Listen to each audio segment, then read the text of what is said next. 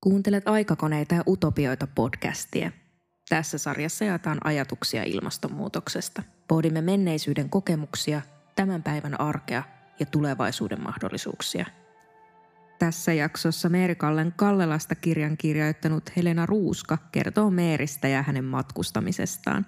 Meerin maailmalle vei aviomies Akseli Kallen Kallela, mutta matkustusintoa piti yllä halu seikkailla ja kokea uutta –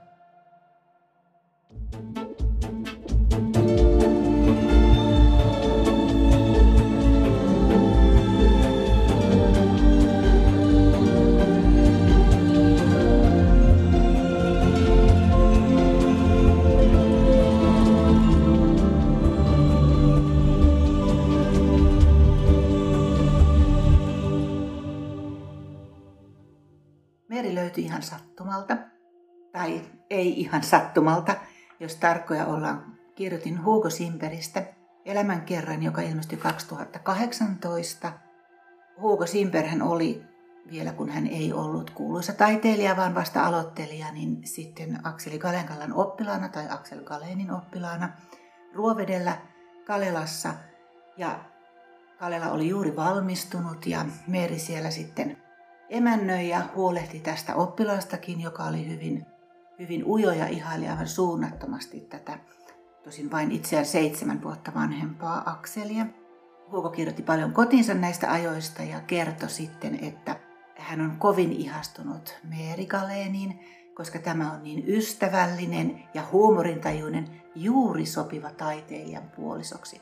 Ja tämä jäi mua sitten mietityttämään, että minkälainen nainen hän oikein oli, varsinkin kun se elämä siellä Kalelassa tuntui olevan todella työlästä.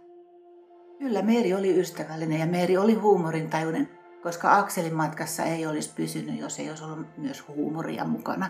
Koska Aksel oli hyvin impulsiivinen ja tunnelmat vaihtu täydellisestä pettymyksestä tai masennuksesta niin suureen iloon ja suureen intohimoon ja kaikkia mahdollista siinä välillä. Hän oli myös ystävällinen, koska hän oli erittäin hyvin kasvatettu perhetyttö.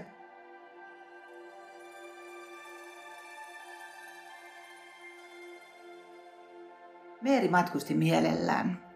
Hän ei ollut se, joka niitä ehdotti niitä matkoja ja kun Aksel niitä ehdotti paljon paljon enemmän kuin mitä he ikinä ehtivät matkustaa, niin Meeri ei aina ensimmäisenä innostunut, mutta sitten kun matkalle päästiin, niin hän oli aina, aina hyvin, hyvinkin mielellään ja, ja kärsi kaikki ne matkustamisen vaivat, koska pitää muistaa, että, että matkustaminen 1800-luvun lopussa tai 1900-luvun alussa oli jotain ihan muuta kuin matkustaminen tänä päivänä.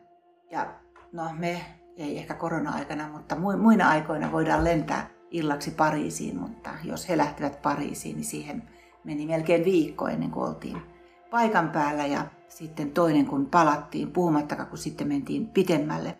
Mutta on olemassa semmoinen nauha, jossa Anna Slör eli Meerin nuorempi sisko muistelee sisartaan. Ja hän sanoo siinä, että hänen sisarensa ei ollut boheemi, mutta innokas matkustamaan. Eli tämä Meerin matkustusinto ilmeisesti oli sisartenkin kesken sitten tiedetty asia. Ja yksi semmoisista liikuttavimmista tai hauskimmista, kiinnostavimmista löydöistä, mitä mä tein, oli se, että ennen Italian lähtöä, siis he olivat Italiassa 1898 keväällä, niin ennen Italian lähtöä niin Meri on kirjoittanut pienelle lappuselle itselleen ohjeita matkustamiseen, Road Professor. Siinä hän pohtii matkustamisen olemusta ja merkitystä. Ja mä luen nyt ihan nämä muutamat kohdat, koska nämä sopis ihan kenelle tahansa tänä päivänäkin, kun matkustaa. Jokainen matka on tutkimusmatka. Monet vaikutelmat rikastuttavat, monet väsyttävät. Kaikkia nähtävyyksiä ei ole mainittu Bödecker matkaoppaissa. Kauneinta on yleensä se, minkä itse löytää, sitä ei hevillä unohda. Gallerioiden läpi ei pidä juosta, niissä pitää levätä. Etsi taideteoksia, jotka vangitsevat sinut.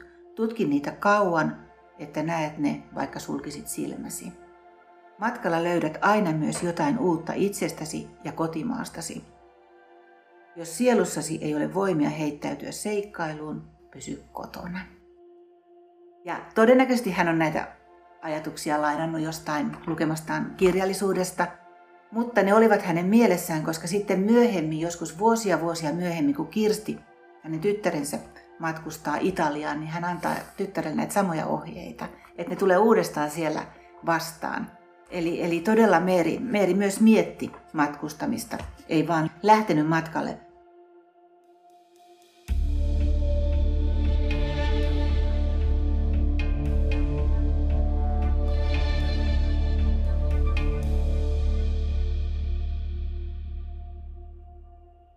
Joskus sitten keskiässä Meeri kirjoittaa, Aksel on taas jossain matkalla, mi- mihin Meeri ei sitten lähde, niin että olet näyttänyt minulle niin paljon kauniita paikkoja.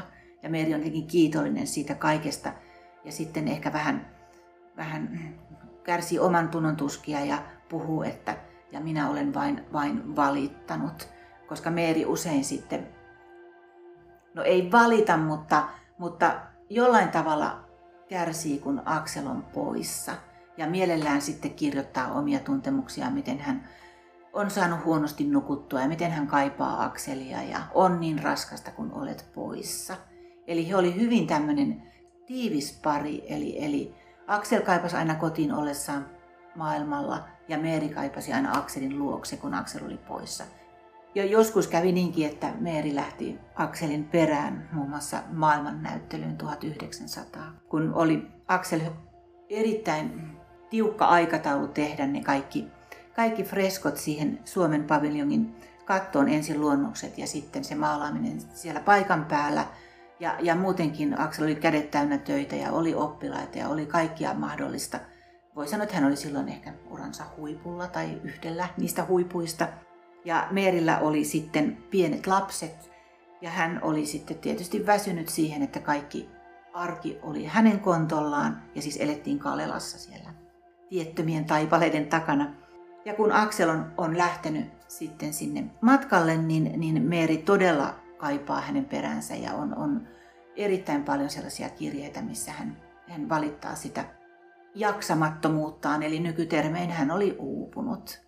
Eli, eli ei, ei millään meinannut jaksaa. Ja sitten hän oli myös ilmeisesti vähän mustasukkainen, että mitä siellä oikein tapahtuu siellä Pariisissa.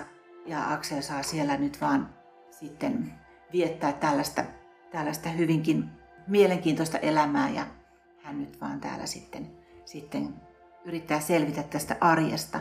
Ja siinä Meeri on aika päättäväinen. Hän lähtee sinne sitten niin sanotusti Akselin perään.